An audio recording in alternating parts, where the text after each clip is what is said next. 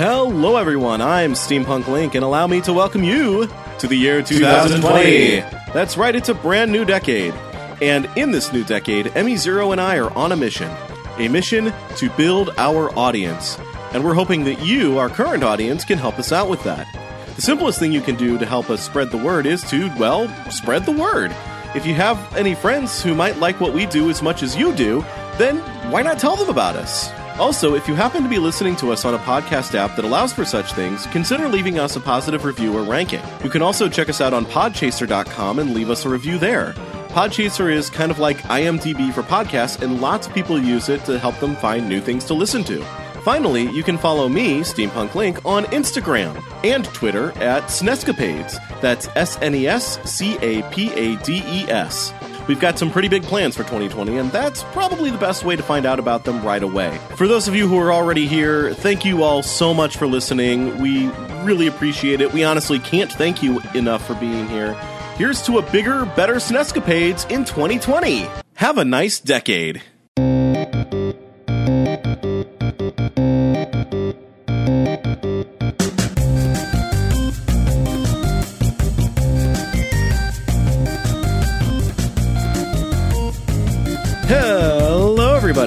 Welcome to another episode of Snescapades, a chronological journey through the North American Super Nintendo library, three games at a time.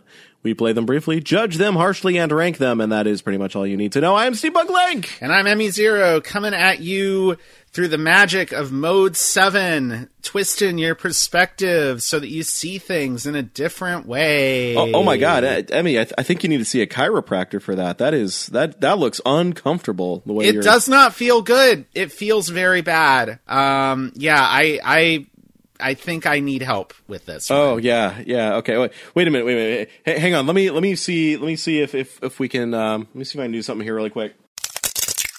How's that? Uh, I can't feel my eyes, but that's probably fine. okay. Well, I mean, you, you don't need to feel them to to see, right? I guess we'll find out. Okay.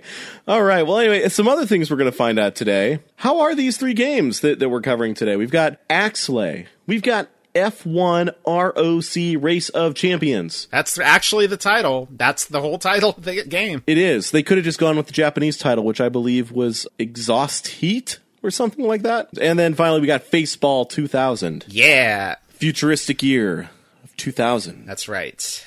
The distant future. Remember when everybody was putting 2000 at the end of things to make them sound futuristic? Yeah, that uh that worked less and less well as we got closer to that actual year, I feel like. So, yeah, these games, I think the the unintentional common theme of these games is that they're all trying to kind of push some some very different uh, graphical effects.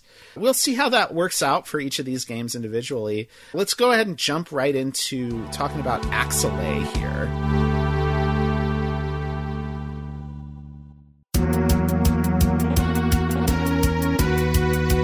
Yeah, I've got an Axelay to grind with this game. Ooh, oh no. Uh, that sounds spicy. Do you have any any uh, you know history or or uh, you know information about the background of this game that, that you'd like to share? Um, not really. Konami did this one. They made it specifically for the Super NES, so it doesn't really have any roots in the arcade or anything like that. The uh, music of the game was done by Taro Kudo, who was the sound designer for Castlevania 4. So, you know, uh, music is pretty good in this game, we'll say. Yeah, it is. Uh, I think he was pretty used to working with the Super Nintendo's sound hardware for sure at this point. One thing I, I did that did pop out at me uh, when I was reading about this game is uh, one of the the kind of uh, planning directors, one of the, the programmers on this game, uh, was one of the the people that left to form Treasure, Oh, yeah, you're right. Yes. and uh, I think you can definitely see a little bit of of that treasure spirit in this game. Just not quite fully formed, but there's some some pretty audacious graphical stuff going on in this that feels feels quite treasury to me. Yep, yeah. So this is the uh, first scrolling shooter to feature horizontal and vertical shooter levels. I'm not sure if it's the only one on the Super NES, but uh, I suspect there are probably other ones. Yeah, it, it kind of uh, switches off between levels, uh, the the perspective, and the horizontal scrolling levels um, are look pretty much like what you'd expect, but the vertically scrolling levels uh, have a very unusual graphical effect going on. There's kind of a a curved, uh, almost like a fisheye lens look to to the stages. So it kind of looks like you're constantly moving forward towards a horizon. That's an interesting effect. It's very striking looking. This is a very pretty game. I was kind of thinking of it as like uh, maybe you were supposed to be like looking at the curvature of whatever planet you were flying over like yeah right like maybe yeah. just on the horizon. I think that's what the idea is. Works for that. And it does sometimes lead to some kind of neat things. Like the first level has some areas where, you know, the scrolling speeds up and you have to maneuver your way through these canyons that are sort of coming at you. And, and that feels, that feels interesting. That feels kind of visceral and dynamic with this perspective than I think it would otherwise. The stages are also fairly big horizontally, even in these vertically level, vertical levels. So you can move left and right and kind of encounter different things in your path. Um, though it is a scrolling shooter, so you're always moving forward.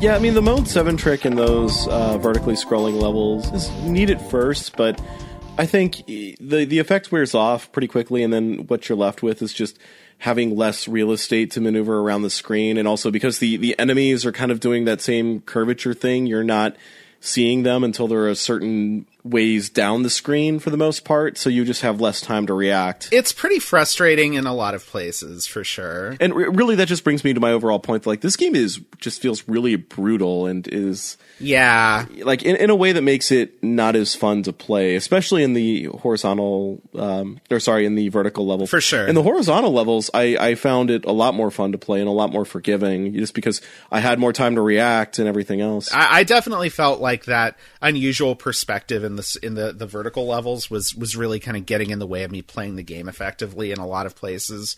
And the game is really hard. It has pretty lengthy stages and mini bosses and and different kinds of enemy and uh, any enemy layouts and and like stage hazards. It's just a very challenging game in a way that we've kind of dinged some Konami games in the past for being just unreasonably hard to the point where they sort of get in the way of letting you enjoy the really good graphics and sound that Konami games tend to have. Uh, I think that was pretty much our main problem with Legend of the Mystical Ninja, where it was just like brutally difficult in a way it absolutely didn't need to be. Um, and then kind of the same things going on here. I, in particular, I feel like the power up system in this game is sort of really frustrating just because it almost feels more like a power down system than anything else. Yeah, you're you're not wrong. Basically, you start each level with uh, a screen where you can pick a loadout of of different weapons and you you unlock more weapons as you as you move through the game. But uh, you always have 3 slots basically that each have a weapon in them. And what this game does is is each time you get hit you lose whichever weapon you're currently using. You will die if either your ship actually like makes contact with an enemy or uh, if you get hit again once you've lost all those. But what that means is that you're always getting options taken away from you it's really frustrating to sort of start uh, an area with all of your weapons and then be down to whatever you can make work with like the the last weapon you have for like the last like third of the stage or whatever because you've gotten hit a couple of times. Like that doesn't feel good. And it ends up making the the levels feel harder as they go along in a way that I just I don't think is is conducive to to actually enjoying this game. Yeah, I mean, I think it's meant to be sort of a mercy mechanic to to kind of alleviate the problem of like one hit and you're dead. But yeah, but I mean it could have just been a life bar, though. I mean, really. It, yeah, yeah. I don't disagree at all with what you said. I mean, when you kind of are just left down to your pea shooter, you might as well just go crash into something because you're not going to be able to make a lot of progress with that. Um, I mean, there's there's some enemy formations again, especially in that first level, that just feel like they were designed around the fact that like, oh, you need this weapon to clear them out. Yeah, like you have one weapon that you start with these these two streams of bullets that you can kind of sweep up and down the sides of your ship. And there are enemy groups that will just form around you in a ring in that first level that you absolutely need to have that weapon in order to take out. So if you don't have that weapon at that point, um, you're probably just gonna die.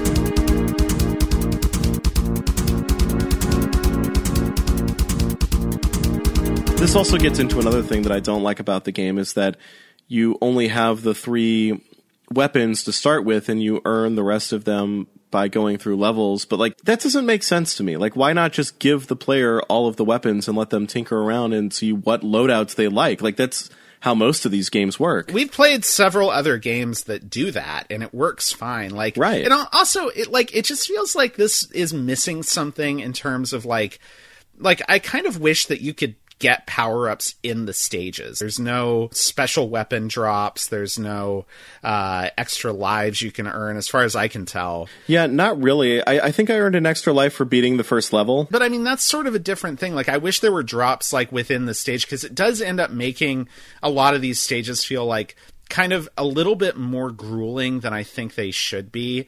I mean, I say a lot of these stages. The truth is, this game is hard enough that I never made it out of the first stage. So I, I can't really speak to, you know, what it feels like to play some of the later levels in this. And I wish I could because this is a beautiful game. Uh, this is a game with really great graphics and a lot of really great detailing. The second level, the first horizontally scrolling one, you're shooting your way through this Gundam esque like space colony where the colony is kind of this big sort of cylinder that you're flying through and you can see like on the kind of rotating back wall of the colony behind you is these sort of like forests and buildings and stuff. As far as I can tell, that background doesn't repeat. It's like you are actually going through, you know, a, a scrolling background there with different stuff in it. It's really cool looking. And I just wish that the actual game was as fun to play as it is to look at.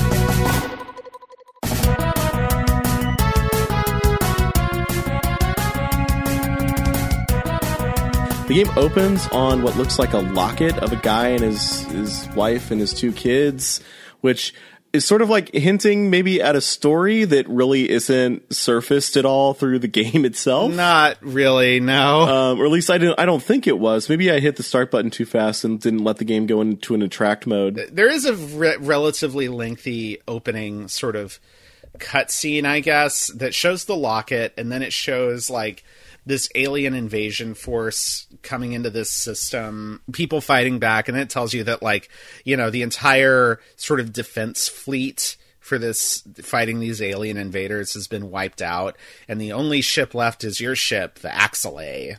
There, they do show like a guy in like a you know a pilot's helmet flying the ship that I guess Uh, okay, okay. I, I guess you're supposed to assume is the guy with the locket, but I don't think they ever show that. But that's that's pretty much what this game has in terms of story.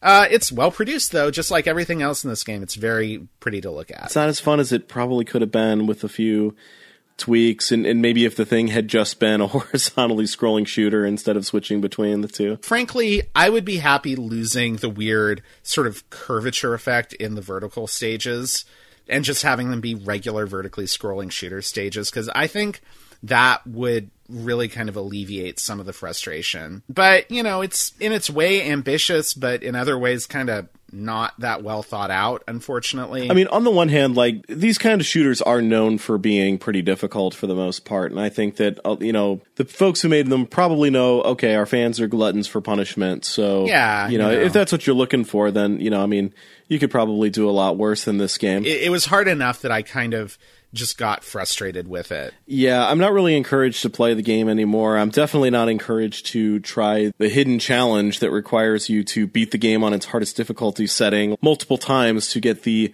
secret message that Konami put in there.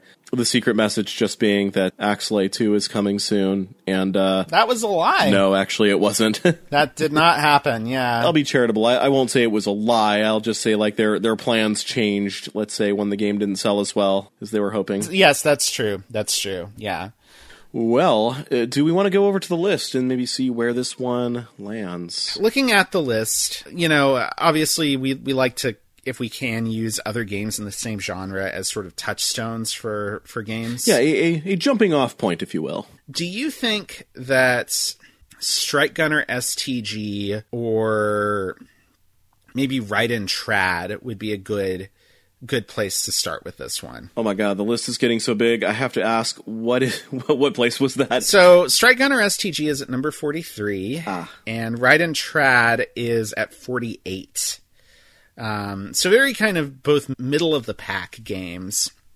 Yeah. Um, and those are both vertical shooters. We do have some horizontal shooters in here as well, but in general, actually, the horizontal shooters that we've played have scored much higher with us than uh, than the verticals. I mean, I, I think the system is just better suited to them for one thing. Yeah, because I, I would not personally put this in the same league as, uh, well, certainly not UN Squadron, but also not Gradius 3 or, uh, you know, Darius Twin. Honestly, like I think I liked Strike Gunner STG a lot better than this game, but I'm also the weirdo who just kind of liked the the sort of zenness of Strike Gunner STG, which which I will admit is probably not what a lot of people are looking for in this type of game. I mean, I, I will say I find Strike Gunner STG pretty repetitive, and I think that probably given the choice between that game's sort of long but relatively like kind of pleasant and playable levels. And the light show of of Axelay even with its its difficulty I probably would go for Axelay. It's more ambitious and even if it did frustrate me I did like looking at and and hearing it more than I liked Strike Gunner STGs but you know maybe that means that these games are kind of evenly placed and we could probably put Axelay either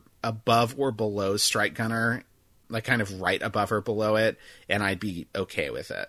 I'll be honest, do you think it belongs above Hyperzone? I, I will say at least half of Axelay, you know, the the horizontal stages, I would say is is probably a big step up over Hyperzone. But you do have to get through the other stages to get to it. but I would say like Hyperzone, the the mode seven effects in that game weren't actively working against it. Like I think the mode seven works there. Yeah. I just think that the game it's like you know, the game just doesn't work in spite of that, whereas like with with um Axelay it almost doesn't work because of it. Yeah, that is true. So, I mean, in that sense, yeah, Hyperzone is a more effective tech showcase than Axelay just because it's not getting in the way of it. I guess you know, like if if I could play Hyperzone instead of the vertically scrolling levels, and then and then play the horizontal levels just as they were, I, I think you got a you got a great game right there. That's a pretty good game, yeah. You know, I would say maybe we put Hyperzone above Axelay just because, you know, despite the fact that there are parts of Axelay that that seemingly work better, the the whole game is sort of compromised by those vertical levels. yeah, it's almost got like the the Super Ghouls and Ghosts problem, where like it, it puts all of its best content kind of. Behind a first level that's really brutally difficult. I, I definitely, I definitely don't think it falls below Paperboy Two because like production values alone, like this game just Oh, yeah, like, yeah, for sure knocks. Paperboy Two, uh, uh, you know, knocks him off his friggin' bike, Absolutely. or her bike. Or her bike, that's right. Paperboy or Paper Girl, neither of them can stand up to the force of the Axelay. right? Um, I would be comfortable putting Axelay between Hyperzone and Paperboy 2. okay, so our new number forty-five. Yes. All right, so congratulations, Axelay. You're our new number 45. Yeah, well, let's uh, Axelay this burden down and uh, jump into a car, do some racing. Uh, how's that sound? That sounds great to me.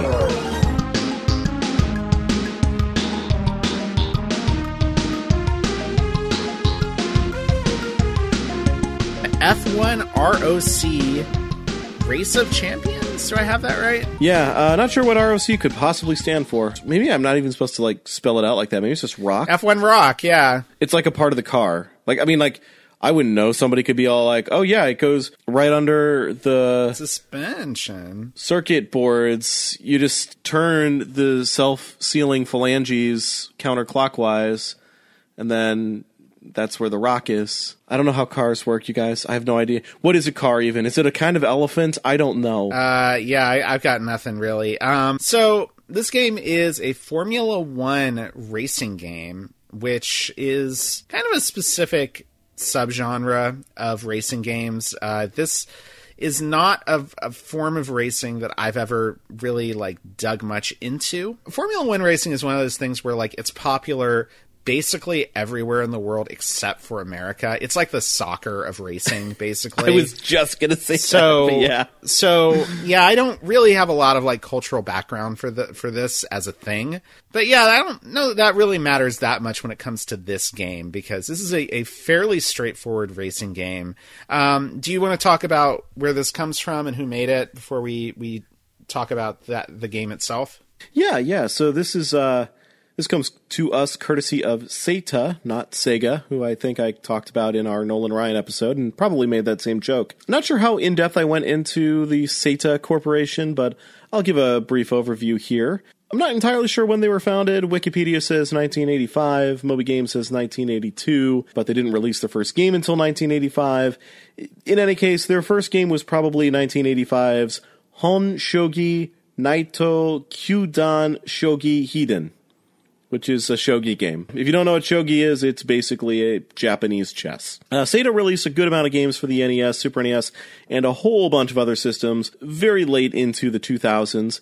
Uh, they also worked on a somewhat noteworthy project in Japan, the Aleck 64 arcade architecture, which was built on the N64 console. So they basically collaborated with Nintendo to make what was essentially an, a Nintendo 64 arcade system. And uh, they released some games on that between uh, 1998 and 2003. And then uh, Aruze Entertainment, now called Universal Entertainment Corp., acquired Seta in 1999. And sadly, Seta would become a victim of the 2008 financial crisis, which forced their parent company to shutter Seta in early 2009. So uh, no more no more shogi games for for anybody. At least at least not from them. So that brings us to right here and now. Well, I mean, you know, in the context of this podcast anyway, F1 um, you know, it's it's all right. It's got 16 real world tracks represented here uh, based on tracks that were raced in F1 events in 1991. Uh, according to a game fact that I read, though, they are not in the same order that those events happened because they were kind of, for the game, they were going more for like which tracks would be like easier to race on and we're trying to make a progressive difficulty which makes sense. Yeah i think that was the right decision probably. Um, this this game also has a pretty extensive car upgrading system uh, where you win money for races and then can use that to buy new parts for a variety of different parts of your car. Um, you know, everything from chassis to engine, suspensions, nitro boosters, new wheels, all of that. Um, it it uh, it does include kind of a training mode where you have a giant pot of cash to spend, and you can just sort of trick out your car however you want, and then do some some practice races with that. Um, I guess just to see how different upgrades handle. I can't say I thought that was that useful because I don't really think there's like a tremendous amount of difference in the car handling, regardless of what you have installed on the car, at least as far as I could tell. But uh, I could be wrong about that. From reading the FAQ, it seems like some upgrades are uh, not nearly as useful as others. Like uh, the guy was talking about, like there's one kind of brakes where it's like the the difference is so minuscule that you should just skip that one altogether and just go for the good brakes. You know, when you've got, got enough money and stuff like that. So I. You know, it, it's all trial and error, and, and if you're, you know, a, a big F1 fan and are looking for that sort of thing specifically, you know, this might be, you know, in your wheelhouse.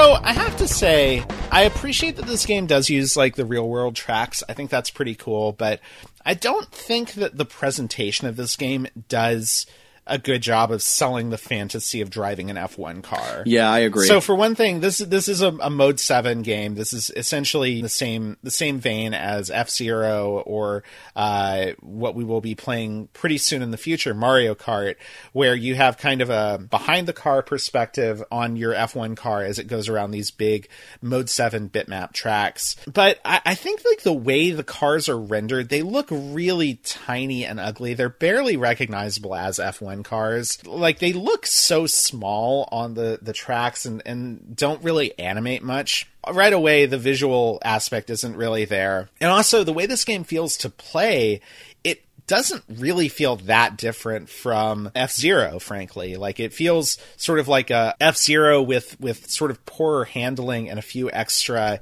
sort of aspects to it, like gear shifting and stuff. There just doesn't really feel like there's a lot going on here that that is like distinctive or interesting. You know what the the car to me kind of looked like maybe a, a, slightly better looking car model from like the old Taito arcade game Pole Position or something like Quick correction there. Past me said Taito made pole position. Uh no Namco made pole position. Not sure what I was thinking of there it really was not impressive at all. Yes, it does kind of look like that. Yeah, it's really not good. And they're they're F1 cars, so they all look very similar anyway, but they all look kind of identical. like there's minor color variation, but overall it's just a very drab looking game. We we do also need to mention the way this game sounds because for one thing there is no music during races. Um, all you have are very very loud engine sounds and it, it's honestly just kind of a miserable experience. Like the the auditory experience this game is is really not good. Yeah, I, I can't believe that they like just didn't put music in the actual driving parts of the game. Like that feels like it must have been a purposeful attempt to like focus on the engine noises and everything, but I just But the engine noises are not good. Like the engine noises Yeah. for one thing don't sound that realistic. They're very kind of tinny and very video gamey. So they neither sound realistic nor do they sound pleasant. Like they just sound it's just this constant endless like drone of of the engine basically. Yeah, it just doesn't really work at all.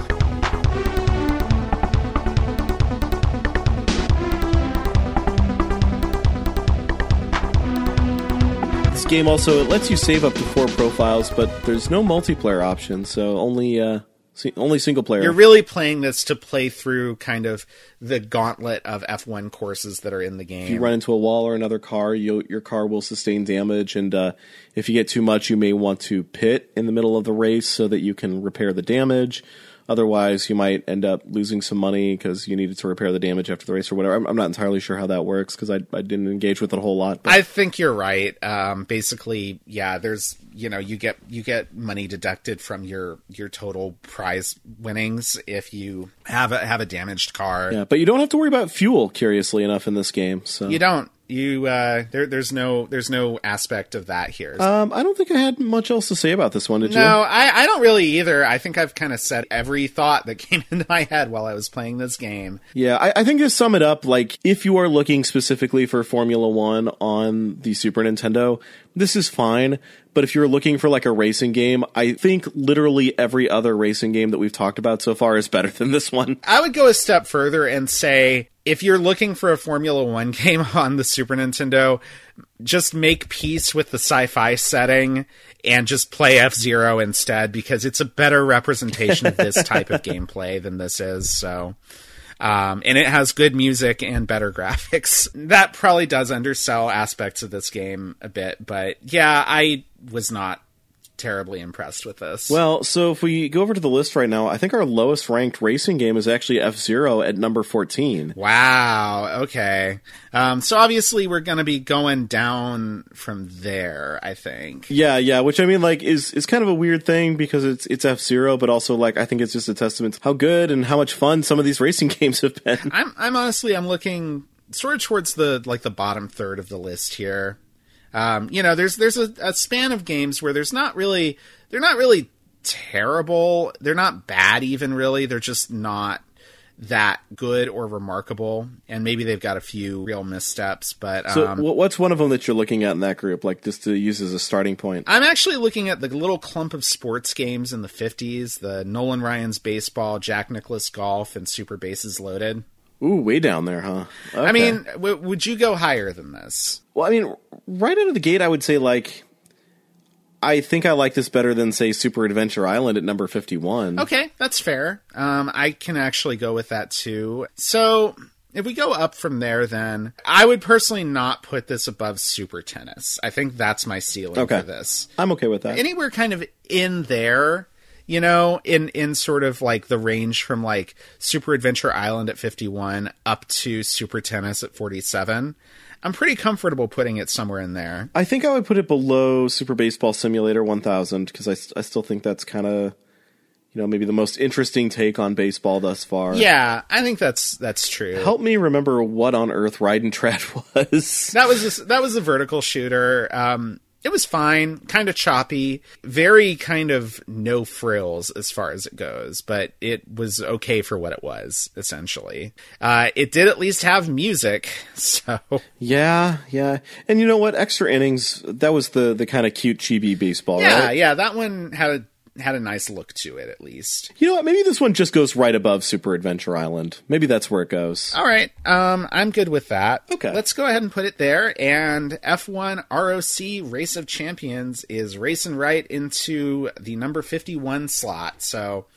uh, sorry, F1 ROC, you didn't actually make it into the top 50, but you got close. Yeah, I'm afraid you failed to qualify.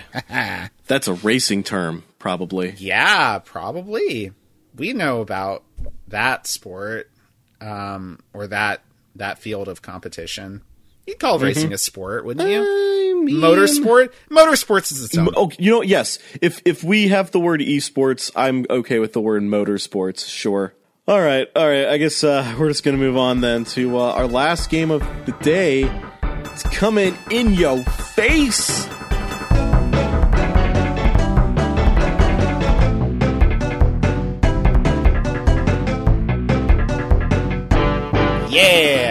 Faceball 2000! Faceball 2000. Now, this one I know does have some real history behind it, so oh yeah. I'm just going to sit back and kind of let you uh, let you take us through that, uh, and then we'll talk about this game. Okay, well, Faceball 2000 started life as a game on the Atari ST called MIDI Maze in 1987. The game takes place in a maze, as you might guess from the title. Uh, the player takes on the perspective of their avatar in the maze, making it one of the first commercially available first person shooters, as well as making it the first FPS that could connect to a network. Uh, using the Atari ST's built in MIDI ports, the game could support up to 16 players, which was a pretty amazing feat at the time, seeing as how that's not what the MIDI ports were actually made to do.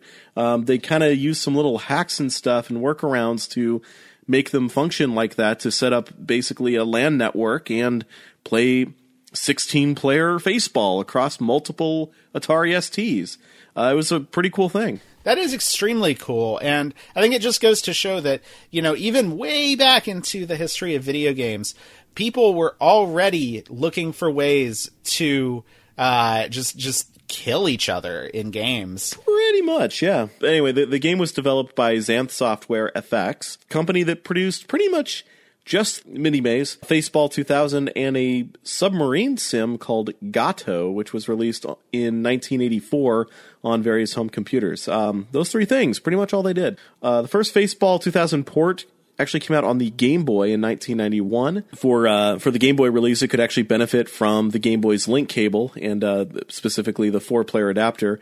Uh, according to a Reddit thread that I found, there were plans for a 16 player adapter that Bulletproof Software, the publisher of Faceball 2000, was going to uh, create and pack in with the Game Boy version of the game.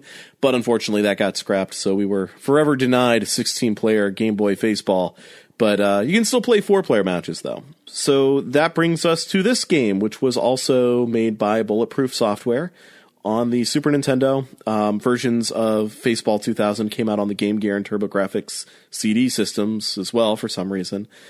So, unfortunately, the Super Nintendo does not handle this game well. Um, this is not a system that was designed for a first person shooter, and it really shows here. You can really, really tell, yeah. Beyond the fact that this loses kind of the main appeal of this game, which is like playing with a big group of, of other people in deathmatch, it's very slow, it's very choppy. The game is sort of you know, I, I guess this is probably a thing that was the case for all versions of this, but the game basically takes place in like kind of a small window within the screen. It's slow and sort of ponderous in a way that that makes it not really very much fun to actually play.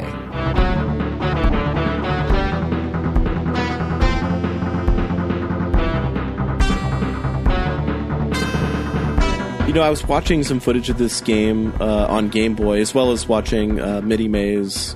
You know, I was noticing some things. Like when I was playing the SNES version, like a thing that was really annoying to me was whenever I fired a shot at one of the other faces, like the projectile is so large on your screen. It fills the screen, yeah. this was not a problem that um, MIDI Maze had at all. That's interesting because that's one of my big problems with this game is that aspect of it, where like every time you fire, you just lose visibility for like a second. Yeah, and also I just feel like the animations for like your projectile moving, well, not necessarily animations, but like where it is being placed on the game field, like all of that stuff just moved a lot smoother on the other versions of this game. It all feels very choppy. Like when you look around, like the camera moves well enough. You know, like that I was pretty impressed with. That looks all right, but just any other things moving in the maze look really, really flickery and really choppy. And it it actually does make it kind of hard to like line up shots and like hit things with your with your bullets in this. So the way this game is structured is it starts off with a few very simple kind of training levels, and then it it you know puts you into kind of more challenging situations with different enemies and as soon as i reached those more challenging enemies in the first set of quote unquote real levels um, i just got rolled you know, I just could not keep up with the game because of how choppy it was. And while I do find it humorous whenever you get knocked out, the little robot voice saying "Have a nice day." Have a nice day. You know that that's kind of funny, but you know it gets old after a while because yeah, I was kind of having the same problem. Like once I got to tougher enemies, like I, w- I just didn't stand a chance. Um, which is why you know like this game's bread and butter was probably being played in little LAN competitions against other people. Like that's that would be just more fun. And yeah, because the Super Nintendo can't do that, it, it, can't even do it as well as the Game Boy did. You know, like which is remarkable. Yeah, the Game Boy at least you still had four players going at it, whereas on this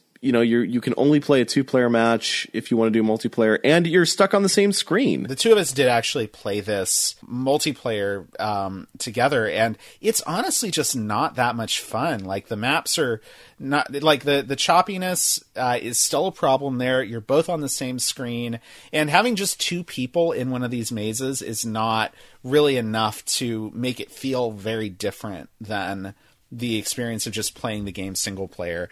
There's not really much to the level design either, as far as I can tell. Basically, each level is a differently laid out maze that's full of enemies. You have to kill a certain number of enemies to open a portal that will take you to the next level.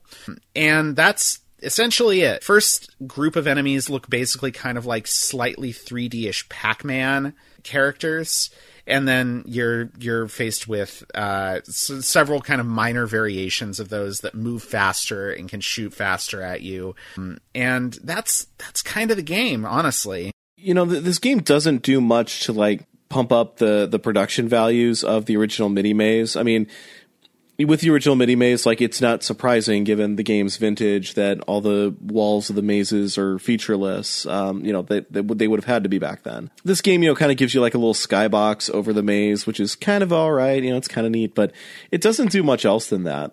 Um, even like the little transitional uh, cards between levels, like, hey, do you like gradients? Because we've got gradients for you. Yeah, right. Lots and lots of just plain old gradients. Inexplicably, each of these levels is taking place in a different city. So you'll have like Honolulu and Seattle and a bunch of different ones, but they all kind of look the same. Like I don't really know what they were going for with that as as you know kind of a, a you know dressing on this because yeah it really doesn't add anything yeah i definitely don't feel like i was noticing like any landmarks from any of these cities but maybe i just wasn't paying attention to to be i mean honest. i kind I of know. tried to pay attention and i couldn't really see anything either it's all kind of generic cityscapes in the background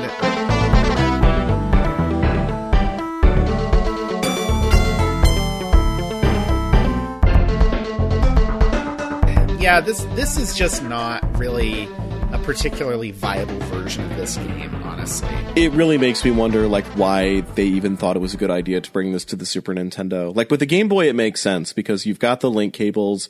You can, even if it's a scaled down version of what it did on the Atari ST, you can still do essentially what this game did on the Atari ST that you just can't do on the SNES. Yeah, I mean, I, I guess they must have thought that, like, the novelty of it being a first person shooter was enough but unfortunately it really isn't. Like it probably wasn't enough in in 1992 and it's really not enough now. You know it's hard to say that there's any really good first person shooters on the super nintendo as far as i know. But even like the extremely compromised port of doom that shows up much later in the system's library uh, is is a better is a better time than this well, the thing is too that you have to keep in mind is like Doom came out in what 1993. This came out in 1987. I mean, this Yeah, is this like is an archaic game, you know. It- for the time even it's an archaic game. it's a five year old game that's been ported without much, you know, fanfare or polish.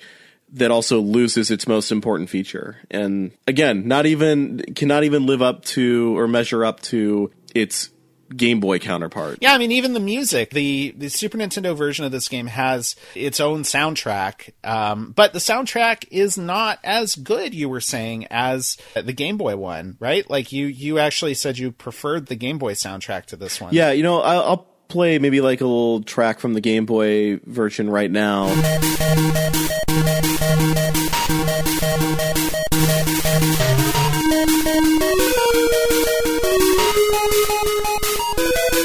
And uh, we'll let the listener decide because we've probably been playing Faceball music at least once or twice uh, throughout this. So, well, um, I'm looking at this list right now, and so, so this is a game that I really question why this needed to be on the Super NES. Yes. And you know another game that I've had that question about that we've talked about recently? what?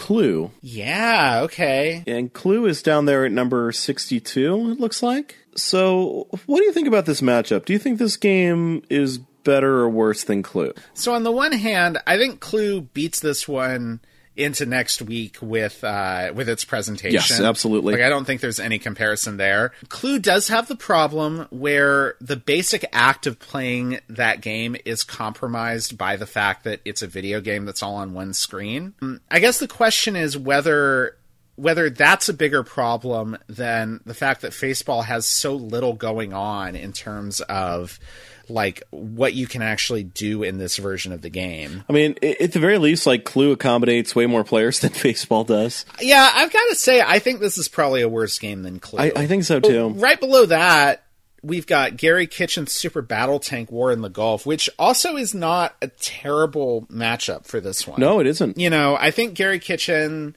there there is more to do in that game. You know, there's there's different setups, different level layouts that are are meaningfully different. I still don't think that game's very fun, and I am super skeeved out by its overall kind of aesthetic and and you know what it is. to me, it almost does come down to the politics of it because I think, like, as a product, like Gary Kitchen Super Battle Tank is better put together. Like, I, I think that, Yeah, I agree. you know, I, I think I like the, the controls a little bit more. I, I think, it, like, yeah, I don't actually, I don't even know if I would go that far now that I'm thinking about it. I mean, it. I definitely had a lot of trouble controlling Super Battle Tank, so I Yeah. I don't know that it actually wins the controls matchup, but I do think there's at least you know more actual game there than there is in this one. But you know, I also really don't like the way that game looks or or sounds or you know feels to play. So I think um, Faceball does at least have a two player option where Gary Yeah, Kitchen Super it- Battle Tank does it. And granted, like, for good reason. Well, I don't know I that don't- you'd really expect that of of Super Battle Tank, but um, you know, I, I do think at least uh, Faceball has a little bit of like kind of endearing personality. You know, um, the the oh, the whole like kind of you know smiley face aesthetic is kind of fun. The "Have a nice day" messages. Have a nice day. Well, it, it's it's kind of ironic in a way, right? Like, the- Yeah, right, whole- right, exactly. Yeah, It's like, you know, have a nice day as we all shoot each other with Nerf balls or whatever. Yeah. I think maybe I actually do like Faceball a little more than Gary Kitchen's Super Battle Tank. in in one game you've got gradients as your interstitials, and the other you've got army guy standing there as your interstitial. Yeah, I'd rather yeah. probably stare at a colorful gradient than an army guy, probably. So That's probably true, yeah. Um, so, yeah, what do you say about putting Faceball 2000 between Clue and Gary Kitchen's Super Battle Tank War in the Gulf at position number 63 on the list? I think I feel pretty good about that. I wonder sixty three. I wonder if that's uh, if that's the lowest debut thus far for any game that we've had on this might list. Might be because a lot of the other ones that are this low on the list have been around for a while, Mm-hmm. so they've they've fallen considerably. I'm trying to think now. What do we have? On, how many games do we have on our list now? Uh, Seventy-seven games on the list right now. Yeah, So yeah, it'll be interesting once we actually start getting games that are like debuting at level seventy or lower. yeah, yeah. We're getting very close to 100 games on this list. I, I just just realized. Wow, I'm ex- I'm excited. Yeah, no, after next week we'll be at 80, which yeah, like that's so many games. We played a lot of games. We, we have. We've played a lot of games. Uh, some of them briefly, mu- some much more briefly than others. But uh, again, this, this is a lot of games. I don't know what you guys are expecting from us. Unfortunately, this week was a little bit of a down week. We didn't really have a lot of positive stuff to say about any of these games, really. Even Axelay, which I think was the game we liked the most. Ah, so I mean, I'm gonna have to put Axelay on the cover for this one. I guess you could just put like the faceball face. Yeah, I'm doing that. Yeah, face it up. You got a face, use it. I want his face. Face. Ball. Ball.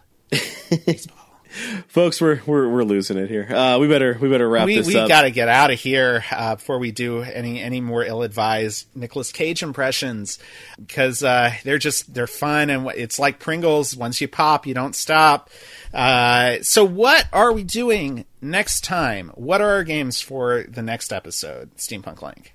Next time we've got Dino City. I have no idea what that is. Or is it Dinosity? I don't know. Oh my god! Oh yeah, you know what? I think I like that better. Dinosity. oh wow! Yeah, that's what we're calling it now. I don't even care. um, George Foreman's KO boxing, which will be fun. Um, I, I, I love grilling. yeah, delicious. And finally, folks, we got Super Mario Kart over here. Well, that's that's exciting. I'm excited to see where we place that in the continuum of what we've got on the list so far. We were just talking about how, aside from uh, F1 ROC, uh, racing games have been a a pretty good field for us. Uh, so Super Mario Kart is is coming into a world where it actually has some legitimately other very good games to uh, to compete against. Yeah, I'm just going to say right out of the gate, like uh, not having played the game in a very long time, so I, I will reserve my final judgment, obviously, for next time after I have played it. But I don't know that it will be the number one racing game on this list next week. I don't know. Because yeah, I mean, our top-rated racing game uh, right now is Top Gear, and I really liked that game. I genuinely really did. So Yeah, I think that's going to do it. Um, so uh, yeah, anything else you wanted to say, or Emmy, are you good? no, I'm I'm good. I've said my piece. All right. Well, I guess we'll leave it there. So until next time, folks. Thanks for listening. I'm Steampunk Link. I'm Emmy Zero. Play it loud.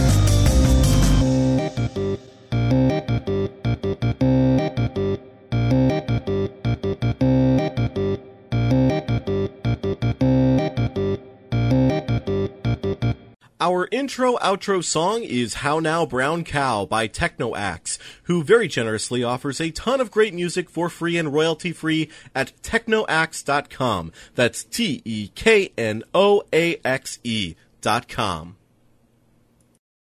You know, with, with a lot of media, people just immediately think, all right, how do we put porn on this? But we're gamers, so we immediately think, how do we murder each other with it? To be fair, I think we did the porn first, and then we moved on to this one. So, you know, Did we? Oh, uh, that'll have to be its own episode now. But uh, Yeah. I digress. That'll be uh, that. We'll have to put an explicit tag on that one. yeah, that'll, that'll be Snescapades. Snescapades after dark.